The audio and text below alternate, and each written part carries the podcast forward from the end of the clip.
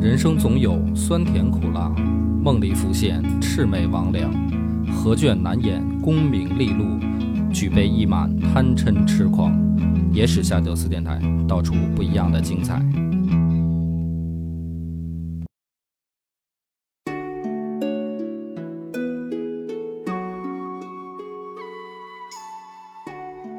大家好，欢迎收听《野史下酒》，我是主播恶霸波。西云佛，今天这期节目啊，其实是佛爷早就准备好的，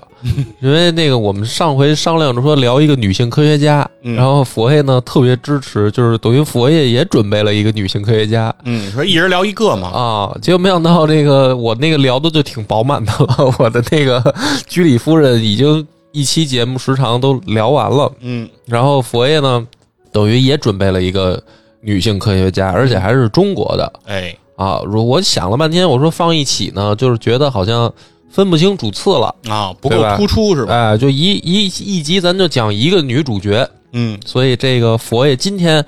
等于再帮我又录了一遍 这个今天要讲的女性科学家。哎，对哎，所以是是今天咱们还是这个女性科学家系列，哎，这个系列我看这个评论还行，就是有人还挺喜欢听的，说一定要接着讲嗯，啊，我觉得这挺好。对，而且之前的这个女性科学家呀，我们讲的都是这个波哥讲的都是这个西方的对，啊，都是呃别的国家的这个女性科学家，是哎，还没有涉及到咱们中国的这个女性科学家，可说呢，啊，嗯，而且呢，也有很多人说法嘛，很多种说法，很多人会觉得说中国古代没有科学，嗯这个这个话呢，就是怎么说呢？就是既对也不对嗯啊。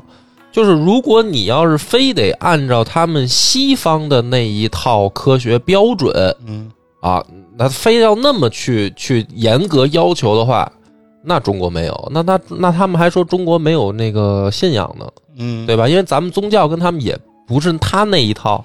那个信仰方法，比如说咱们的儒教嗯啊，那那那那里面就没有神啊，嗯对吧？那按照他们那个儒学不是一种信仰啊，嗯，对？吧？所以他他你要这么论的话呢，说非得按照他们那个现代科学标准，嗯那是那咱中国古代没有。嗯但是这谁规定的呢？对吧？就这个事儿，凭什么非得按照你的规定来呢？嗯所以就是，比如说我们古代怎么可能没有科学呢？嗯，对吧？对指。南针、火药这些不算科学吗？难道？嗯，怎么说呢？就是嗯是这样，我是这么想这件事。为什么会有人有这种想法，也很正常。嗯，哎，其实就是和我们今天这个主人公，哎，他这个出生的这个年份是有关系的。嗯，今天我们要讲的这个人物，他叫王珍怡。哎，很多人可能对这个名字呢不是很熟悉，嗯，但很是陌生。对，但是王珍怡呢，她的这个在科学上的地位是很高的。嗯，她被这个国际天文联合会啊，用她的名字命名了在金星上发现的这个环形山。哎，就是以她的名字能命名一座环形山，这是一个很高的一个成就了。另外呢，这个国际这个非常核心的这个学术期刊《Nature》上面是把王珍怡啊命名为这个叫奠定了科学发展基础的女性科学家，嗯这个评价呢也是非常的高的啊。另外还有人评价她呢，说是她是十八世纪叫中西方天文学比较方面以及中西方天文学融合方面的典范。嗯哎，这些评价呢，哎都是非常高的。而王珍怡呢，她也非常的传奇啊。王珍怡呢，她的一生，她只有二十九年，哎，就是从出生到她去世，她就活了二十九岁。然后他就能取得这么高的成就了， 哎，就是比这个王勃，哎，活得稍长一点，也没长到哪儿去啊。嗯是是确实也是一个很遗憾的事情。但同时呢，王珍怡为什么说我说她跟她出生的这个年代就很有关系了呢？王珍怡她出生在这个一七六八年，是清乾隆年间。而在王珍怡出生前这一百多年呀、当时这个呃伽利略，哎，在西方就在这个西方就已经去世了啊。嗯，那伽利略呢，其实就是叫现代物理学或者现代科学的这个奠基人，哎。那他呢，其实也是对于这个现代科学的这个萌芽，哎，是起到了关键的作用。那同时呢，在他跟他同时代的还有这个开普勒，开普勒当时呢也已经发现了行星运动的这三大规律啊，开普勒三大定律，也已经出来了。那在王真仪出生前的呃二三十年，这个另一位科学巨人啊巨匠牛顿，哎也去世了。嗯那什么意思呢？其实就是想说，呃，在王珍怡出生的这个时候，西方其实它的基础科学已经发展到了一个相对比较高的高度了。嗯嗯哎，而到后期上，呃，到了一八四零年之后啊，坚船利炮啊，打开了我们闭关锁国的大门的那个时候，其实就是相当于西方的基础科学，因为和我们已经有了不止一个世代的差距，哎，展现出来在应用科学层面上船坚炮利的这么一个体现。哎，嗯而这一幕呢，恰恰是给中国人或者说给我们的父辈或者是祖辈啊，留下了特别深刻的一个印象。这个印象就是说，西方科学非常发达，而我们似乎没有科学。哎，但是呢，呃，我们今天要说的这个主人公，哎，恰恰就是在这个时代，哎，在当时这个十八世纪，哎，在科学上，哎，取得了非常卓著的这个贡献，哎，卓卓有成就的一个一个女人，哎，尤其是她还是一个女性，这就是显得尤为的就更不容易了。嗯，那接下来呢，咱们就讲讲这个王珍怡的故事哈。好，哎，这个王珍怡啊，她出生在这个一七六八年啊，她的这个祖父哎叫王哲甫，曾经任过这个宣化太守。哎嗯宣是化太守，宣化市市长，哎，对，是这个做官儿的，哎哦，有一定的这个这个地位，市级领导。哎是。但是同时啊，王哲甫、啊他们家呀，不仅仅是一个为官的人，因为当时的这个知识分子啊，大多数都懂一些医学医理，嗯，所以这个王哲甫这一家呢是属于世代行医，哎，就是说他虽然他是个市长，那实际上他也给人看病，哦，哎，这个就是他们一家子这这么世代的一个职业，哎，那到了这个王振一的父亲，这个叫王锡琛啊，到他父亲这一辈儿呢，他父亲啊就屡试不第，哎，没有考上什么功名，啊，坏了，对，所以他父亲等于是没有做上官儿，他父亲呢实际上就是继承了家族的这个行医的这个手艺，哎，就成为了一个医生，哎，所以说等于是王振一是出生在这样的一个知识分子家庭吧，啊，这么一个情况。而王振一呢，他的这个学习的这个这个发蒙啊，哎，也非常有意思。他其实深受他这个祖父的影响，因为他的这个祖父王哲甫啊，他不仅仅是一个官员啊，是一个这种呃比较这个传统的知识分子，同时呢，对于科学还特别有这个涉猎。嗯哎，所以说呢，这个王哲甫的这个藏书啊，非常的多。哎，传说呢有这个七十五柜之多啊，这里头就是分门别类，哎，科学的、天文的、地理的、哎物理的等等这些科学这些书籍都会都是包罗万象，嗯不仅有这个传统的这个东方的这些书籍，包括西方的像什么哥白尼的、地谷的这些呃文献，也都在他这个祖父的这个收藏当中。嗯而这个王珍怡呢，其实就是从小其实受到了他祖父的一些影响，所以学习这些内容是比较多啊。那当时呢，其实这个所谓知识分子家庭的这个女孩啊，她也是要看书的啊，嗯并不是说这个呃女孩就不让看书，读书啊识字儿对，其实都是要看书的，但是看的主要都是什么这个呃女训、哎啊内界、女《论哎语》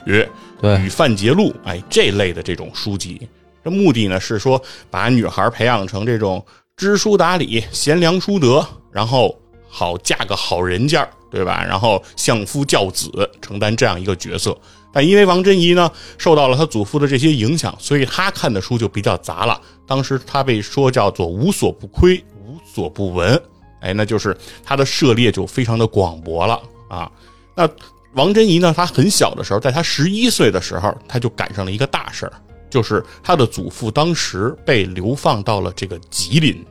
哎，有等于他祖父做官呢，这个仕途啊也不是很顺，哎，最后呢是流放到了吉林，所以他十一岁的时候，他就随家人一起到吉林去看望他的祖父。而王珍怡她出生在这个南京，哎，当时的应天啊，现在是南，现在叫南京，等于是要从南京奔赴到这个哎吉林去，所以这一路等于是旅途是比较漫长的。那所以说，可以说十一岁起，王珍怡其实就开始了这种在祖国大地上的这种这种长途跋涉。哦，万卷书万里路，哎，对，所以他自己就写过这首诗啊，就叫“足行万里书万卷，常拟雄心胜丈夫”。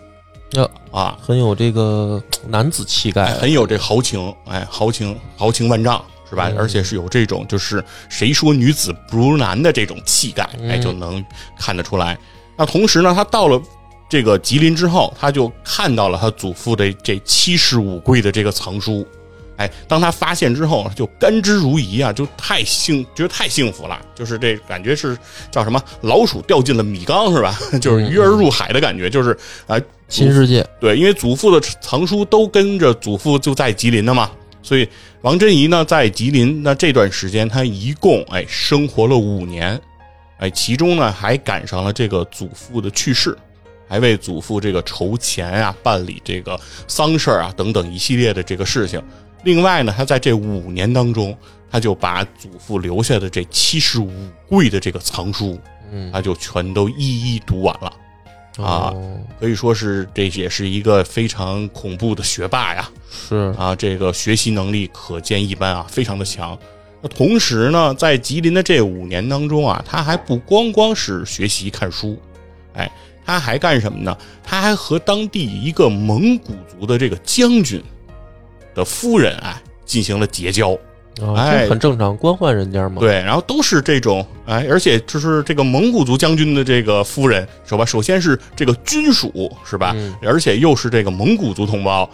显然就比较豪迈。和他这种什么“足行万里，书万卷，常以雄心，胜丈夫”的这种性格，肯定也比较相得益彰啊。俩人儿呃在一块儿也比较一见如故，所以他和这个蒙古族将军的夫人俩人干什么呢？他向这个蒙古族将军的夫人啊请教如何骑马射箭。哟，啊，就是说不光光啊要学习这个科学文化知识，还要学习这个武武术。嗯，哎，那当时呢，就说这个王珍怡在这个人家这个将军夫人的这个指导下，说这个骑射的能力是已经非常的强了。我这文武双全，对，当时说是可以什么横戟跃马、飞鸣笛、卷平冈，哦哎，就是这种。这这种是他气自己说的吧？哎，这种气势，哦这也是后人也有也有诗文，哎，赞他。对，就是说，哦首先也有记载，就是说这个王振仪当时这个是能够骑射，嗯这是一个很难的一个事儿，就是呃，对射箭本身就不容易，是就是说把箭射准不容易。那骑马呢也不容易，而骑马射箭其实就很难了，尤其是很多其实很多这个所谓骑兵啊，在很多时候射箭的时候，他都是把马停下来。嗯，然后进行这个射击。而在这个运动中进行这个射箭，其实是是一个很难的操作。但是王珍妮就掌握了这样一个技能，而且准头据说还是不错。哎，受到了这个将军夫人的这种肯定，哎，觉得他这个武艺这块也是非常的出类拔萃。所以说，显然呢，就是个王珍怡呢，就是一个比较传奇的一个形象啊，就是说既通这个诗文啊，然后又通这种天文、地理、物理，哎等等这些科学，同时他还擅长这个骑射，哎，感觉是一个通才啊，这时候还不到二十岁，对，什么都行，哦，哎，而且到了王珍怡呃十八岁的那一年，就是她在这儿，她在吉林市一共待了五年嘛。其实到了十六岁呢，因为她祖父的丧事儿也办完了，然后她这个学习呢，不管是这个这个科学文化，还是这个武艺骑射，也都算是学有所成了啊。那她就从吉林离开了。随着她的父亲，因为她父亲是个医生嘛，嗯，对，因为她父亲这一辈子就是没当上官儿，所以就只能就是给人看病，所以他父亲就带着他开始游历这个祖国的大好河山，等于就是走到哪儿给人看病，然后挣盘缠，然后再继续旅行，哎，走这么一条路。那所以说呢，王振一这个时候叫做东出山海，西至临潼，哎，嗯这就相当于是祖国的这个东西南北都有这种贯穿，所以他确实是做到了他说的这个足行万里，书万卷，看书看的足够多，哎，去的地儿也足够多。因为他走的地方多，然后他看的书又多，所以他在过程当中其实是经常去通过自己的实践来和自己所学进行这种印证。嗯哎，那其中呢，这个说到王珍怡啊，在这个天文上的成就，为什么今天说是国际天文联合会特别肯定王珍怡？嗯，说这个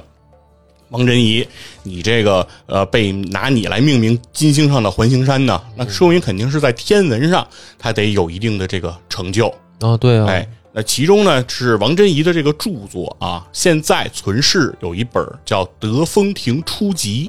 嗯哎，现在这本书是被这个中华书局出版了，哎，哦是可以买到的啊。然后在这个《德风亭初集》里面记载了他写的一篇文章，叫《地缘论》。嗯哎，《地缘论》是在说什么呢？他是说这个说在当时的这个中国啊，在乾隆年间，大家还是比较信奉这个呃天圆地方。没错儿，哎，大家还是觉得说，呃，地球肯定应该就不叫地球嘛，大地是平的，它不能是这个圆的。对，哎说叫天下，对，说这个地球，如如果你说地球是个球儿，哎，说这个大地是圆的，这个就出事儿了。人家说，你看，那我们站这个地儿是平的，那要是说这个是个圆的，站在边儿上的人，他不就歪了吗？然后，如果站在底下的呢，因为是个球儿呢，有人还还脑袋朝下站着呢，那他不就该掉下去了吗？说你这个显然是不对的啊！当时王振义在自己的这个呃文章里，他说什么？他说说他说现在呀、我们能够确定地球啊是个圆的啊，而这个地球是个什么情况呢？说它是个球体，而它在它的整个四周都是天空。嗯，而每一个人其实判断自己的方位都是以自己所在的位置来进行判断，所以在你所在的位置，所谓有上下左右，嗯，而每一个人站在地球的不同的位置，都有自己的上下左右，对，而这这对于现在人来说是很容易理解，哎对啊但是对于那个时代的人来说，这简直就是不可思议嘛，是，就他就说他哎，而他就告诉人说说，所谓你所谓的上下左右，其实在宇宙整个这个这个呃天文的这个空间当中，在宇宙的这个空间当中，其实都是相对概念，它都不是绝对的、啊。所以说但他他一定是有他自己的方法去嗯论证出了为什么他认为是圆的。哎对，对然吧后后面呢，他就有他的这个实验，哎因为他不是走的地方多嘛，嗯，他用这个简平仪啊进行过这个测算，他他用简平仪来测算这个太阳的这个高度角。嗯哎，他用简平仪测算的时候，他说啊，这他发现说每隔二百五十里嗯的距离，这个太阳高度角它就会偏移一度。哦，哎，他通过这一点，他说证明地球肯定是个球体，因为如果它是平面的，这个太阳高度角它就是不会变，嗯，就是这个呃投影。这个太阳照射在这个地轨呃这个日轨日轨上的这个投影，它就不这个长短它就不会变了。嗯它为什么会变呢？它为什么角度会变呢？主要原因就是因为地球是个球体。啊，这也确实要必须得旅行的时候才能去做这个实验。哎对你说他要在家大门不出二门不迈，他就发现不了这个事儿。对，因为它走的多嘛，嗯，所以它就能够在可能它在一天当中，它就这个行行行路的里程就会非常的多。而且他这实验还不可能是一天，所以他必须得是不同的。因因为你不可能瞬间移动二百五十里啊，对你比如说你今天在 A 点，嗯，那你明天到 B 点相距二百五十里，嗯但是你得同一时刻测，你才能测是出偏这个偏差嘛。是它肯定是要反复印证，哦最后他得出了这个结论，说二百五十里会偏差一度。而根据王珍怡的这个二百五十里，如果偏差一度呢，能够测算出这个地球的这个周长，嗯是和现在我们通过这种高科技的这种仪器所测算出来的地球的这个圆周的周长，应该就是乘以三百六吧。对，乘以三百六，就二百五十里乘三百六，然后这个数字是非常非常接近的，哎，就所谓坐地日行八万里嘛，拿二百五十里乘三百六也是差不多这个数，哎，所以说这个说明王振仪当时他其实用非常简单的科学仪器，他就做到了一个非常惊人的这样的一个成就，哎，测算出了地球的这个周长，并且知道了这个地球是个哎球体，那这个是他地缘论啊的这个成就。这个很很具有划时代的突破性啊。哎。对，尤其是在当时的中国的那个科学的条件下，嗯，科学普遍的认知当中，其实是和这个是不相符的。嗯，但它其实是突破了等于是前人的这种束缚，嗯哎，第一次把这件事情给大家来进行了说明。哎，但是你说他小时候有那个西方传来的书被他祖父不是收藏吗？嗯是，你说会不会是那里面也有这个相关的论述呢？肯定有，啊、肯定是有的。对，所以说，而他接下来就就就就得说一下，就是他还写过一个文章，叫做叫做《碎论定于地》，呃，碎呃碎轮定于地轮说。哎，这个呢，其实就是在解释哥白尼的日心说。嗯哎，他就是把哥白尼的日心说用中国人、用当时清朝人能够更理解、更通俗的这个语言加以了阐述和翻译。嗯哎，其实这一个呢，也是为什么说它是叫东西方天文学比较和东西方天文学融合的典范，就是它不囿于这个说我只学我们老祖宗的，比如说他祖父的书里有有张衡的书，有祖冲之的书，对吧？有这些僧一行的书，他并不仅仅是看他们的著作，他也看这个西方的这个著作，所以我觉得他这应该算是开眼第一人啊，所以说他对他只是啊不是那个魏源的 海国图志，吧是，他是博众家之长，嗯哎，就是因为在天文这个领域，他发现就是人家如果说的是对的，哎，通过他的验证能是对的，他就会吸取，嗯所以他的这个科学研究的精神也是非常可取嗯的啊。那接下来的他有一个成就呢，是他还写了一个文一个文章，叫做这个《月食解》。嗯哎，这个事情就是说，这个月食啊，哎，在当时咱们中国古代认为月食是什么呢？嗯天狗吃月，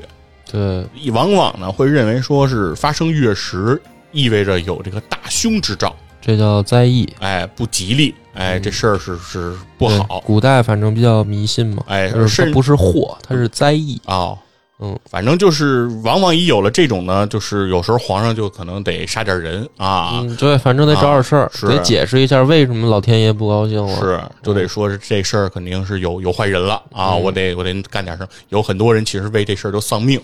嗯哎，对，所以说往往有这种事儿呢，民间呢其实也都是非常的惴惴不安，嗯，对，但是这个王心怡呢，她就在想解释说月食是怎么发生的。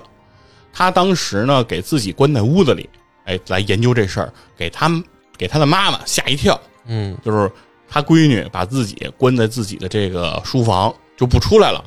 哎，她在里头干嘛呢？然后她妈就趴着这个门缝儿往里看，就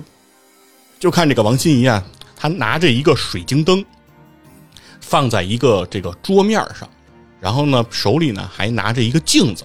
哎，就拿着这个三样东西在那儿不停的摆弄，哎，不停的走动。然后当时他妈就觉得，哎呦，我这闺女是不是有点魔怔了哈？这是这是干嘛呢？啊，实际上王进一这个时候其实他是在做实验，他是在用水晶灯一个这个这个灯和桌面儿以及这个镜子，用这三者来模拟太阳、地球和月球的关系。他把这个水晶灯啊，他就认为它是太阳。假使水晶灯如果是太阳，这个自己所这个桌面是这个地球，而这个镜子来反射这个哎这个太阳的这个光，水晶灯的这个光，那它就是月亮。如果这三者如果当它们在一个直线上的时候，就是相当于水晶灯摆在桌面上，然而这个把这个镜子放到了这个桌面的下面，这个时候他就说，一旦发生转三者的位置关系一旦发生这样的关系的时候，那它这个太阳的光就不能再反射到这个呃月亮上了啊。这个月亮呢，它就在这个被地球挡住了，所以月亮它就黑了。所以这样呢，就会发生这个叫天狗之月，所谓的月食。他说，月食整个的过程实际上就是这么一个这个地球、太阳和月亮，哎，三个之间运行规律、运行这轨迹之间发生的一个自然现象，嗯，哎，不存在什么所谓这个天狗吃月的这样一个情况，嗯哎，等于它是其实用了非常简单的这种道具，就模拟了这个月地关系，模拟了这个日地关系，模拟了日地月三者的这个这个运动轨迹关系，其实也比较合理，因为他已经知道地球是圆的了嘛，而且他也知道了日心说，所以这个其实就是进一步的推理，就是在确定月球的位置嘛。他实际上是在进一步的去脑中想象这个三者的关系。哎那，对于常人来说，特别不可思议啊，就觉得他就疯了。但实际上，它是一个有有逻辑推理的这么一个过程的，没肯事定是，嗯它是建建筑在这种之前的这种天文学的呃基础知识之上，对，然后开始对于现在发生的天文现象进嗯行这种求解。所而且我觉得它这个同时也是一个反向验证，就是说，正是因为有这样的这个运动的关系，才会发生天狗食月这个现象嘛。嗯就说明这个它的这个位置，就是它之前的也是进一步验证嘛，就是得是得是日心的这个说法啊，嗯，对对对吧？就对是说，它既既是一个实验，它也是一个验证。其对实，，其实它也既是一个实验，同时它也是在用这样的一个实验在证明刚才他说的这，比如地缘论，嗯，哎，嗯和这个日心说，对啊哎我嗯这这些这些相互印证。对这些学术研究。所以说，可以说呢，就是王王振一其实他有一个特别大的能力啊，在我看来，就是他有一个非常好的是能够把理论和实践表现来进行阐明的这样的一个能力。我啊我倒觉得他，我倒觉得他的最厉厉害的地嗯方是。他的这个启蒙可是就是通过自学，哎，就对就我觉得这是最难的，因为因为你说这个你所谓的这个逻辑推理能力，嗯它得有启蒙啊，嗯就是说我我觉得万事都是开头第一步最难，因为咱们都是在这个现代教育下长大的，咱们嗯都是从等于从小就从小学就开始有这个对于科学的一个基础，就嗯大家都受过这个培训，但是他可是等于翻书自己去去建立的整个的这个结构，嗯就这个其实我觉得是最牛的，是。哦，然后呢，你也能感觉出来，王珍怡就是在解释这个天狗吃月，说这不是个这个什么灾异，不是个什么恶兆这样的事情，嗯这就是没有那些封建迷信的说法，这就是这个大自然的这个规律。就是今天会发生天狗之月，再过一段时间，他们仨又成为一条直线的时候，在这个时候，它就又会出现了。嗯，这个事情是很正常的，不不，你们不用拿把这个事情和那些不好的事儿做这种联系，这个是呃完全不值得去也得那个去关联的，可以说明他对当时那个环境下他反封建的，反就是呃反迷信的这个态度是非常明确的。尤其呢，王振一呢还专门写过文章来驳斥当时的这个士大夫阶层都沉迷这个炼丹，嗯，哎，求仙，哎，很多人都愿意相信说一定可以通过这个炼丹，哎，吃这个丹药能够延年益寿、长生不老，哎，等等的这些功效，对这个呢深信不疑。王振一呢就说：“你们这种炼丹这种行为，就完全就是自欺欺人。嗯哎，这个东西是肯定是不可能的。除了能够重金属中毒，哎，你们是不会有别的这个好的下场的。嗯但是当时的这个这个士大夫阶层，当时的知识分子阶层都是比较传统的，所以是当一个这个女孩儿用这种言论来进行发表的时候，其实他们是非常不屑的。嗯当时他们怎么评价王振仪呢？他们说王振仪啊，你就是闺阁狂士，嗯哎，你有失闺阁的本来面目，就是你就不像个这个，这不是闺女该干的事儿对你不像个大家闺秀啊。啊，就是你们家你还说什么知识分子啊？嗯说怎怎么教出了你这么个丫头是吧？就是非常的狂悖，根本你这个做的事儿太不合适了。那这个时候，王振仪呢就反驳他们，他写了这么一段话，他说：“今世余书之事，动为妇人女子，不当以诵读吟咏为事。夫同是人也，则同是心性。六经诸书皆教人以正性明善，修身齐家之学，而企图为男子被设哉。哎，就是什么意思？就是说你们家这老丫挺的是吧？嗯啊，动不动就说什么女子无才便是德，我们说点什么你们就都觉着不行，嗯是吧？那你说你们说的那个什么圣人学问，那当时不是也是说有教无类吗？嗯哎，不是说谁都可以学嘛，对吧？那这个求学学问之事还分什么男女吗？是吧？男的能学，女的就不能学吗？这个事儿是你们的专利吗？而且明明我的这些呃研究，我的这个科研成果，明明也是比你们更高的嘛，嗯我这个才是对的嘛。所以能感觉出来，就是王振一其实在那个年代，他不仅仅其实是囿于当时科学技术发展的这种基础，也囿于当时的这种，我认为这种文化和这种礼教和这种落后的这种观念的束缚。启蒙思想，哎，对，有点儿有点儿启蒙，哎，嗯，其实他是非常具有这种启蒙思想的精神的。是哎，为什么呢？是因为王振仪后来啊，他就开始办学了。哦，因为自己不是有很多的这种科研的这种成就嘛。嗯。另外呢，王振仪刚才说了，他对这个西方的这些科学，他是做了很多呃自己的这种阐明和转述的。嗯哎，他其中就比较简明的去解释了这个三角函数。哎，嗯因为这个在西方啊，可能是因为文字这种相关性，勾股勾股定理是吗？对，就是那个呃勾三三角勾三股四呃玄武那个吗呃，三角函数是那个 sin、cosine，哦哦对，就是哦，那个那那那哦更高级了呀，是，就是为什么呢？就是因为因为是这样，可能在西方吧，他们用这种符号学去记录这些数学公式嗯是比较容易，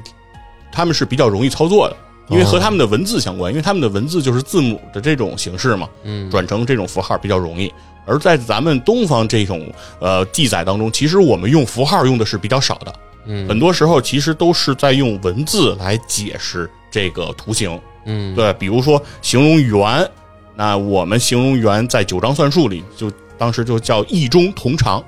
哎，就称之为圆。嗯就这个这个说的是很精妙的，就是有什么叫他的意思？什么叫圆呢？就是圆就是有一个终点，有一个中心。一个终点就是一中对，这就是圆心嘛，嗯一中、对，同长同长就指的是从半径不半径嗯这一圈儿离到这个圆圆心，它都是一样长对的。长度一样，对这个说法它，它很精确。嗯你要是理解了它，你就觉得他说的特别的好。嗯但是呢，然后哎不理解对就觉得这是一个好像秘籍是，吧但是是一如果个你要天书不，你要不理解，他理解他在传播上会出现问题，嗯就是他不如你画一个圈儿。然后一看就明白，说画个圆就是一个圆嘛，嗯对吧？他就不如这个好，所以说他呢，就其实对这个呃三角函数哎进行了这个比较简明的这个阐述，嗯是让更多人能够理解。同时，刚才你提到的这个勾股定理，嗯就是勾三股四弦五，它也用了不到一千个字儿，嗯就把这个定理给大家做了特别清楚的这种转述。啊，也就是说几何跟函数它都已经涉猎了，哎，是这样的话呢，它等于是因为它有具有这样的能力和这样的这个呃情况呢，他就开始办学，而且他在办学过程中，他还破格，就是不仅仅只招收女学生，嗯，他还招收这个男学生。哎，这叫破格，对，就是因为首先，因为她是个女孩嘛，就是女孩如果教女孩，那对吧这个就比较相合当于理嗯说，我办女学那还是比较合理的。但是如果办招男学生，其实这里头啊，在当时这个乾隆年间，那就涉嫌这种礼教大防了嘛，嗯嗯，对吧？就是是好像就是这里头会有一些感觉不太好的这种古情墓况，派的，是吧？对，就是杨过和小龙女的那个情况嘛，对吧？这个女师女师傅带男徒弟，哎，往往会让人觉得不太好。但是这个王振一就是突破了这样的一个礼教大防，就是认为是自己的这个所研究的这些科研成果是应该和所有人进行这种共享和分享的。哎，那在之后呢，其实是呃，王振一在大概二十岁的时候啊，和自己的这个丈夫詹梅两个人相识啊。嗯那这个她和詹梅的这个恋爱的过程呢，其实是在当时也是非常的不一般的。他们两个人是属于叫自由恋爱有啊，因为詹梅呢也是对这个呃王振一所研究的这个星象啊、天文啊、地理这些领域也有一定的这个建树。不是也去上过课，哎，报报了班儿，两个人呢坐底下听过，对，志向相投。嗯，而且詹梅呢非常欣赏王珍怡的这些科研成果，嗯并且呢，在这个两个人真正结婚之后，对王珍怡这个科研这一块儿非常的支持。嗯对，甚至于啊，这个呃，詹梅啊，还老经常催促王珍怡，就是你要把你的这些积累和你的研究落实到文字上，哎，把它记录下来，誊写到誊写成文章。哦哎，以备这个后世来进行传播。但在当时呢，其实王振怡的这些著作，当时的这个传播的可能性是非常低的啊，没有嗯什么地方愿意给他父子啊出不出版不了。就是对，这玩意直儿也不挣钱，对，所以说直到呢，其实王振怡死后啊，詹梅才把王振怡当时呃所写的一一部分的这种文册，哎，进行了这个出版，就是现在大家能看到的这个《德风亭初集哦，对而就跟我她老公给她筹筹筹筹钱》。，嗯啊，就是强行自费出版对，就是当时他这个出版环境对他不是很友好啊对。当时肯定得得得得是故事啊，对吧？得卖啊，她是才能挣钱啊是，。而且你又是一个女孩儿，对吧？嗯一听说研究这个天文学，然后是一个女孩儿，嗯所以就没有人没有人信服。关键他这个嗯东西，这还真是当时时代的人，他不见得看得懂啊，嗯，对吧？你这属于搁在咱们现在来说，这属于高级学术论文，是是吧？你这不是一般老百姓能看得懂的东西。是。所以王珍怡呢，她说呀，他一共应该写了说有呃十二种五十六卷的这个文章，哦，但是现在能够大家看到的只有这一本《德风亭初集》啊。哦所以说这个就是一个相对比较遗憾的事情。但是呢，好在好在就是还有这么一本儿，就是可以来记录，就是他的这些研究成果，嗯哎，以及通过这个呃文集呢，去领略就是他短暂而辉煌的这一生。哎，可以说是虽然他只活到了二十九岁，哎，但是可以叫做叫呃惊艳世界两百年啊，就是在他去世之后两百年，这个世界依然能够记是得他的这个光辉。没错。哎，那其实这个怎么说呢？就是大家一想到清朝吧，就老觉得清朝人一定是，呃，什么都不知道，愚昧无知。嗯但是这个，其实，在历史真实情况下，反而是就是上层人和这个知识分子啊，他们并非大家想象的那么愚昧。嗯当然，普通老百姓啊，他没有受过这个高等教育的，这肯定他没办法，就是他只他肯定是什么都不知道的。嗯，能认字儿就不错吧。嗯就是说，他这大部分都是文盲嘛。嗯但是说在就是在清朝的时候，其实上层社会他不是真的就完全什么都不懂，尤其是就是很多例子，比如说到乾隆的时候，那个时候有很多这个外国的进贡嘛，也有外国传过来的东西，嗯，像地球仪啊这些什么的，他们其实也也就见到了马加尔尼，啊，他们也知道说地球是圆的，嗯啊，就是说这些东西大家可能想象的，以为说是不是得得起码是这个到民国时候大家才、中国人才知道啊，嗯或者说得到清末嘛嗯啊，比如说得林则徐得魏源出来、嗯是吧？那都清末了嘛，都是慈禧了嘛？其实不是，其实就是打这个乾隆那会儿骑马就就是和珅他们都知道，而嗯是且他们是有这个世界范围概念的，嗯他们知道欧洲，他们也知道这个欧洲有皇族，嗯他们而且就是就是他们这个清朝的这个这个皇皇帝听到说法国大革命的时候是忧心忡忡的，嗯因为他们把自己的那个身份带入的是像那个路易，对 嗯路易那样的，他们嗯听说有拿破仑这样的时候，他们也很揪心，也是怕中国发生这样的事儿。嗯就是说，我们的想象以为清朝就是什么都不知道，嗯是就是外面的一切都不都都不了解嗯啊，其实不是，就是上层其实是知道的，就是像王珍怡这种人出现，她其实并非是什么这个呃叫怎么说呢，叫这个。叫突破，就是说意外什么的，嗯或者怎么样，她不是，她就是那个时代，她该有这样的人了。是但是呢，只不过她没有被下层的人所理解，嗯然后呢，也没有得到传播，对，就是它，因为它这个东西的确就是太局限啊，所以它没有传播，也因为那会儿也没有所谓的这个科学的基础教育，是就是小孩儿他进私塾，他主要学的就是因为科举当时主要的，我认为还是在统一意识形态，对它的他作用他嗯主要是学语文嘛，说白了，是用咱们现在的话说，就是学语文，顶多再加上一个政治、嗯思想品德，是对？吧？他们他不不是一个基础科学教育，对，所以这所个以东西有，但是它没办法传播开对，而且是怎么说呢？是其实。就是清朝这一代啊，它在它这个过程当中，它的开放和封闭，它是不断的在循环的。嗯它是时而开放，时而就封闭。就像刚才呃波哥讲到说，乾隆的时候有这个外籍使团来这个进贡等等，有一段时间是很开放的。对但是开放之后，很快在乾隆晚年的时候，他又把这个国门关上了。因为他就是担心说是这个就是等于外国的不良风气传进来，哎是就是大家以为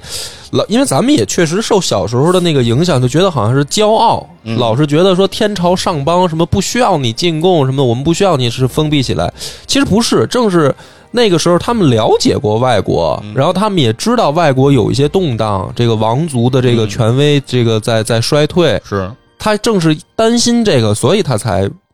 他才这个关起来，就是怕这个影响他们统治。是就但是他一关呢，也有一些后遗症就发生了。对，因为比如说乾隆对这个世界呢了解程度可能还比较深，嗯，但到了道光就又不行了。啊，对对是吧？对，到了道光呢，打鸦片战争的时候嗯呢，道光听说这个英吉利有一个维多利亚女皇啊，道光说那那我怎么能来弥就是弥合这个战争呢？不想和他开战，我们也打不过人家。说要不然我封这个维多利亚女皇为妃吧， 嗯，想跟人家结结婚，对我封她个妃啊嗯，这样是不是就好了？成为一家人啊，我们是不是就不打了？所以说，到这个东西其实也是统治者的这种等于是专权时代必然造成的一种落后的情况那。是嗯，然后另外想说什么呢？说王振仪啊，他在科学上很有成就。嗯那除此之外，大家可能这现在就老有一种想法，就是说这个文科生、理科生，嗯哎，说这个理科生就是这个理工科，哎，头脑都比较简单啊，爱穿格子衫嗯啊，就这个呃，这生病了就让喝热水嗯啊，是吧？不舒服了不高兴就喝热水，这不分文理，文科生也是这套词儿。是说经常就是说这个理科生好像思维比较简单，而一说文科生呢，感觉就不懂科学，是不是？不文啊是说文科生不是叫不懂科学，是不懂女人。啊 多喝热水这是男性通病。是说这个文，但是说有大家就有这种就是刻板印象嘛，嗯就说这个理工科的人肯定不善轴轴不善诗词歌赋，嗯嗯，然后而这个这个文科生啊，你要跟他聊这个什么呃公式啊，聊聊这些科学呀、科技呀、就是一窍不通。嗯哎，大家现在有这种这种概念，但是王珍怡呢，绝对是一个算是文理双修，嗯就是他的整个在他的这个学识方面，我认为可能他没有短板啊，他留下的这个诗文创作也非常多。哎，嗯可以给大家稍微念一首啊，叫《雨后晚凉多，山葛寒风细》。小斋庭前茉莉花，弱旅穿帘地。团扇夜芭蕉，闲坐荷花气。拨曲池荷待诗看，莲子生还未。嗯，哎，就是他的这首个是他写的诗是吧？对，这是他写的一首《卜算子》啊，哦这个词牌哦啊，，很有生活意趣。对哎对，就是能感觉出来说这个，就是往往你会想，比如说最新科研，是不是那种就是一本正经啊，不苟言笑，嗯，对于生活，呃，没有什么情绪，或者说比这个人比较死板。事实上，王振一她完全不是那样的一个女性，不是，对她很注重生活中的这种小情趣。不是爱因斯坦也玩音乐。哎，对，就是很有谁说科学家就一定是这个书呆子呢？是，就是她很，就是她很有这个这个这这个劲儿啊，就是和我们之前介绍居里夫人的那个形象，感觉是截然截然不同。嗯啊，很有这种呃，这现现在人比较追求的这种哎生活情调，哎，她是非常具备这样的一个生活情调。同时呢，王振一其实还给这个呃历代的这个知名的这个女性。比如说像什么柳如是啊，哎，像什么呃这些古代有记载的什么谢道韫啊等等这些女性的这个画像，给每一个人都写了自己的诗啊。哦，他是在他就想告诉所有的人，就是女性当中是有这些典范的，嗯哎，是有这些比男性成就可能更高的人。哎，无论在他们的文学成就上，还是在他们的道德操守上，哎，可能都是世这个世人的楷模。而这些楷模，它不仅仅是男性，哎，实质上在他的一生当中，尽管很短，只有二十九年，但是其实他也为这种女性的地位和女性的这种成就，哎，是在做着这个不可磨灭的这个贡献。嗯哎，这个呢，其实也是这个王振仪整个在他的这个生活当中，其实能看得出来，他这一生感觉很短暂，但是他做的事儿很多。嗯，哎，在科学上，在他的这个诗文上，在他的这个呃为女性呐喊上，哎，都在其实孜孜以求的做着这些事情。嗯我觉得挺厉害的，嗯，不简单，是。不简单。呃，然后当时有一个人写过一个，应该是叫胡文凯啊，他写过一个叫《历代女子著作考》这么一个文章。他在研究什么？他在研究说中国古代女子写这个文章的这种选题，哎，他的这种呃这个选题的这个范围啊，进行这样的一个研究，其中就会发现说，历代女子中，如果她的这个女文人，实质上她的比例是相对比较少的。嗯而而在这个女文人当中，这个诗文中啊，涉及这个儿女情长，就是男女男欢女爱，哎，这这种情诗，哎，情呃跟爱情相关的这个领域的是比较多的，而能够突破说自己的作品不仅仅是这个儿女情长的。只占到整个女代女就是女性文人的百这千分之五，嗯，就是一千个女性文人中，只有五个人能够说她的作品不仅仅只有儿女情长，还能突破这样的一个哎牢笼。而王珍怡这种，就是她的这个诗文和她的这种创作不仅仅在呃这个这个儿女情长之上，而且不仅仅有生活的情调，同时它还能够有这种呃这个什么“足行万里书万卷，常忆雄心胜丈夫”的这种诗句，同时还涉及了天文、地理、物理这些这些方面。实际上，千百年来，可能在中国历代这个女性文人当中，王贞仪就是只此一家，嗯哎，只有她一个人，所以能感觉到说，像这样的一个人，其实生活在那样的一个年代，我觉得对于王贞仪来说，可能不是一件特别幸运的事儿，因为她和那个时代格格不入。是，啊如果你你说从个人感受上是吗？就比如说啊他自自己感觉是吧，是，就是说对于她个人来说，嗯，我觉得可能她会感觉到不 是很很寂寞，对对，就是但是也还好，她老公起码理哎，解，对对，对，嗯就是她非常幸运的，我觉得就是她的家庭给了她自由恋爱的机会，嗯就是她的家庭确实在那个年代非常开明，哎是就是没说给她许一个人家儿。到了那个人家儿，比如说老公要求你就，比如说人家是当官的，对嗯吧？也是个什么太守，也是个什么那个巡抚，然后你当夫人，你就在家里相夫教子，然后你以前研究那些东西，你就全都给我扔了吧，哎，然后不不要再做嗯总一块儿炼丹， 对，啊不要再做这种出格的事儿，对不对？说，我觉得他的家庭其实对他，我觉得是非常开明的，在那个时候，我觉得是能够给了他一个幸福的这个人生。虽然很短，啊只有二十九年的人生，还是那句话，但是我，但是我觉得，虽然对于王振一个人来说，生活在那个年代是一个可能比较寂寞，没找不到这种呃共鸣的时代，但是我觉得对于整个中国来说，对于中国的历史来说，我觉得是一件非常有幸的事儿。嗯就是当我们去呃回顾中国古代的科学巨匠的时候，有这样一个非常美好的人，嗯一个可以说是在整个科学家里是非常的杰出，然后非常的有特色的这样的一个人物，然后同出现在了那个年代。所以以至于说，当我们回忆起说有明一代、明清这两朝这几百年，不再是那种完全苍白的这样的一个回忆。这里我觉得挺难得的，就是她确实是她老公的这个怎么说呢？最后的做法是正确的，就是她要想留下来，她必须得有著作嘛，嗯是要不然她就是等于就别人就不知道嘛。嗯我我觉得，我想啊，也许明清的时候啊，不止她一个女、女子，嗯甚至就是咱们扩大来说，也不一定就是女子啊，就是不一定是女子的情况下，可可可能很多人都已经有了呃科学的启蒙思想，嗯，因为因为你想当官的人那么多，那这个能收集到的这个外来的知识的也也不一定就是他祖父一个嘛，是也也许有很多人，是但是可能这些人他们都是就是寂寂无名，嗯。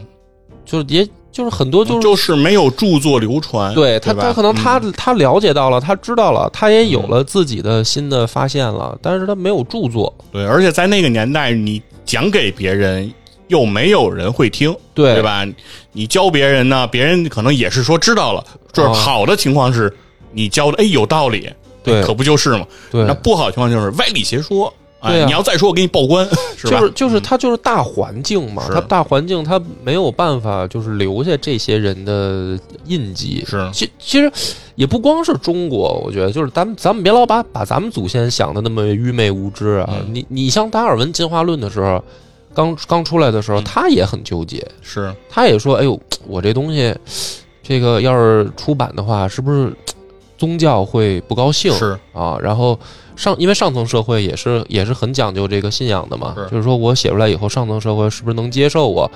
就是他一样也有这个担心，对所以说嗯达尔文的出版进化论是啊不否认神创论的，对，他是没有敢否认说这是个啊我什么我们就是这个嗯动物进化是什么什么来的，呃就没有神，他也不敢这么说，是对吧？所以就是说这个事儿，咱们就呃相对着来看。嗯，别觉得好像就是说，哎，一定就是这么一个传奇女子，她她她才行。我觉得也不是，我觉得可能有很多很多人，但是嗯就是大家都不知道嘛，对。对吧？然后到了这个一七九七年，就是王振一二十九岁的时候，他因病啊，就是离开了这个人世。可能我觉得就是不是他这一生干的事儿太多了，看书看的太快了，是吧？就是人的一天生，天妒英才是吧？人一生是不是研究的东西、看的书是有数的？谁看完谁先走嗯啊？所以说，在这个时候呢，王振一是离开了，离开了这个人世嗯啊。就在王振一离开人世的这一年呢，在这个大洋的彼岸，英国有一个人啊，时年九岁，哎，他就是英国的这个著名的浪漫主义诗人拜伦。哦啊，拜伦呢比王珍妮呢小二十岁。哎，为什么会提到拜伦呢？就是因为拜伦的女儿阿达洛夫莱斯就是人类第一个编写计算机程序的人。哦，哎，所以说我觉得冥冥当中感觉上也有一种呼应哈，就是王珍妮的去世之后，呃，为数呃后面就是有更多的女性在科研这个领域中开始拔得头筹，开始涌现出来啊，我们可以后续可以看到更多更多的这种呃在科研上的人，嗯是吧？这是个呃王珍妮可能在那个年代做了一个比较孤独的仰望星空的人，但是嗯，她的人生可以后面有很多的接力者，就他他终终究还是被这个世界理解了，嗯。只不过不是在他的时代。是，嗯所以我觉得呢，对于这个世时代来说呢，有王珍怡何其有幸。嗯，对很精彩，嗯，挺好。今天我将你粉拔，最后拔挺高啊，这高 度。行，那我觉得我就不给你总结了。嗯咱们就这个女性科学家系列啊、看来会成为系列，只不过就不定期吧。是，啊，我们这个感谢大家的收听，然后您有什么意见也可以在评论区里告诉我们，好吧？那咱们这期节目就到这儿，拜拜。拜拜。我们的微信公众号叫“柳南故事”，柳树的柳，南方的南。